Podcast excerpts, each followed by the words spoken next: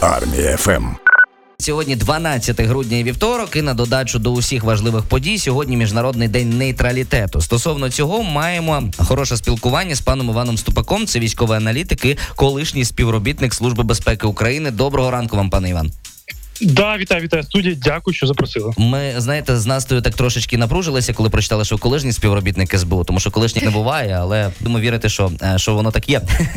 Ну і тепер до, до, до серйозного сьогодні, е, власне, е, з нагоди міжнародного дня нейтралітету, в контексті нього першою на думку завжди спадає Швейцарія, країна нейтральна. Багато людей досі вважає, що Швейцарія країна без будь-якого війська, але це не відповідає дійсності. Давайте розкажемо, що ж являють собою сили оборони Швейцарії. Так, дивіться, ну дійсно таке враження, що та ну Швейцарія, ну що вони там про це про сир, про годинники, там про лижі і все. Ні, насправді в них армія є. Армія в них доволі серйозна. В них по законодавству не менше 100 тисяч, але не більше 140 тисяч. Зараз орієнтовна кількість 150 тисяч, і вони планують збільшуватися, бо вони чудово розуміють російську загрозу. Вони це усвідомлюють і будуть збільшуватися. До речі, що цікаво, в них резерв мобілізаційний серйозний. В них на 8 мільйонів населення, майже 2 мільйони чоловіків в резерві, і майже стільки ж жінок. Тобто це серйозна кількість. І що треба знати про швейцарців, це те, що в них дуже при тому, що вони нейтралітет тримають, в них дуже розвинутий ВПК, от просто капітально. Можливо, немає в світі сучасних видів озброєння, де немає якоїсь частки Швейцарії, і ось на жаль,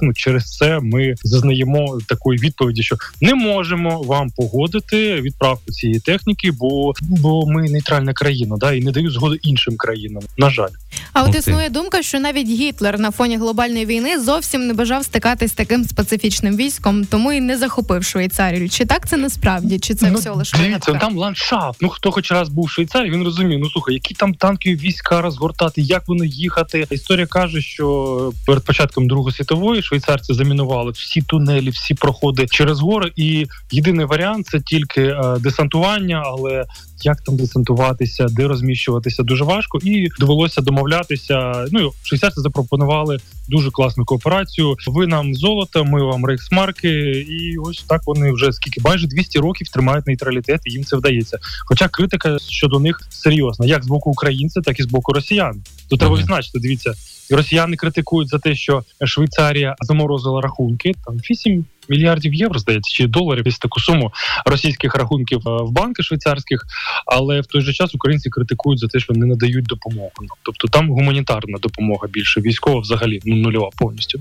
Цікаво насправді. Ну а ще кажуть, що швейцарці загалом мають право тримати зброю вдома, і у випадку військового конфлікту вони повинні всі мобілізуватися, зібратися і вже працювати як конкретне чітке військо. Також це правда, наче так? Да, дивіться, що цікаво, що не тільки в Швейцарії, в країнах Балтії, в Естонії така ж сама історія, але там більше досвід який. Вони чудово розуміють, що у випадку час там X якийсь, коли там, наприклад, да там вторгнення, всі починають бігти до там не знаю, якихось там кантонів, якихось там не умовних райадміністрацій в Швейцарії або обласних адміністрацій, то ці склади а можуть бути захоплені ворогом, б знищені високоточною зброєю, і ти просто нічого своє не отримаєш. Тому ти тримаєш вдома свій зігзауер, ти отримаєш після а, служби, і все він твій. Тобто в тебе є завдання у випадку там тривоги, ти збираєшся, але в тебе вже є зброя, в тебе є боєприпаси, все ти можеш виконувати завдання. Думаю, що цей досвід можна буде почерпнути і собі Конечно. вже після нашої перемоги, але до цього ще ми однозначно повернемося. Скажіть, будь ласка, які країни але світу... я думаю, що треба вже вже треба потихонечку треба враховувати його. Теоретично так, але це я думаю окрема тема для розмови і явно да. не на 10 хвилин. Я тут бачу певні конкретні навіть дискусії. А ось які країни світу ще є нейтральними, і що взагалі дає цей статус? Тому що ж, ну, начебто,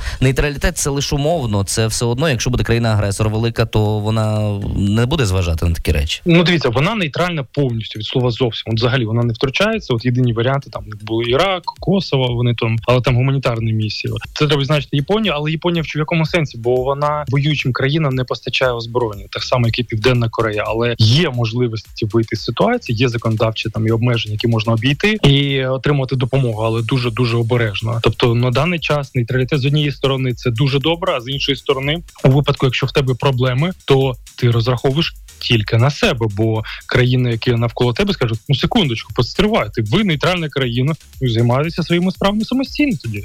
Так, от на фоні вторгнення Росії в Україну і загрози вторгнення Китаю на Тайвань з'явилась думка, що Японія може відновити свої збройні сили, яких вона, начебто, офіційно не має від закінчення Другої світової. Наскільки це взагалі реально? Там є сили оборони. Дивіться, це є. От буквально влітку я спілкувався з японцями е, з там посадовими особами, і вони дуже, от просто неймовірно, дуже серйозно розглядають можливість. Про чому спілкувалися? Протриматися, от такий мінімальний термін. Вони кажуть, нас можуть взяти в облогу. От просто ми ж країна острів, да нас можуть взяти в облогу, і ми повинні щонайменше півроку протримати свої збройні сили виключно на власному озброєнні. Це просто це така мінімальна планка, яку вони собі ставлять. Звісно, хотілося б там декілька років. Вони розуміють, що нас можуть обмежити в рідкоземельних металах. Це ж високоточна електроніка з цього робиться. Там чорна металургія. Ми повинні накопичити певні ресурси або замінити їх якимось штучними і протриматися. Тобто вони дійсно розуміють і вони дуже серйозно дивляться на український досвід, в тому числі на fpv дрони, бо це такий прорив в війні. Це не артилерія, це щось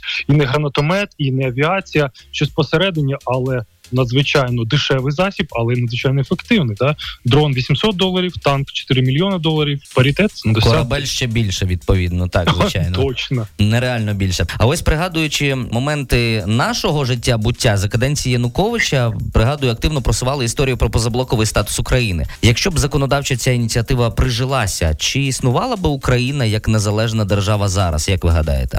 Коли росіяни кажуть, от нейтральний статус, тоді все буде окей. Ну я вам скажу так: нас з'їдять по частинах. От тільки ми нейтральний статус візьмемо, нас з'їдять, з'їдять по частинах. Умовно, якщо б росіяни тримали слово, то можна було б хоч якось це розглядати. Але ну як з росіянами можна домовлятися, як їм можна вірити, коли вони реально слово не тримають? Згадайте, скільки у нас було перемирій, та різдвяне, якесь там святкове, не святкове.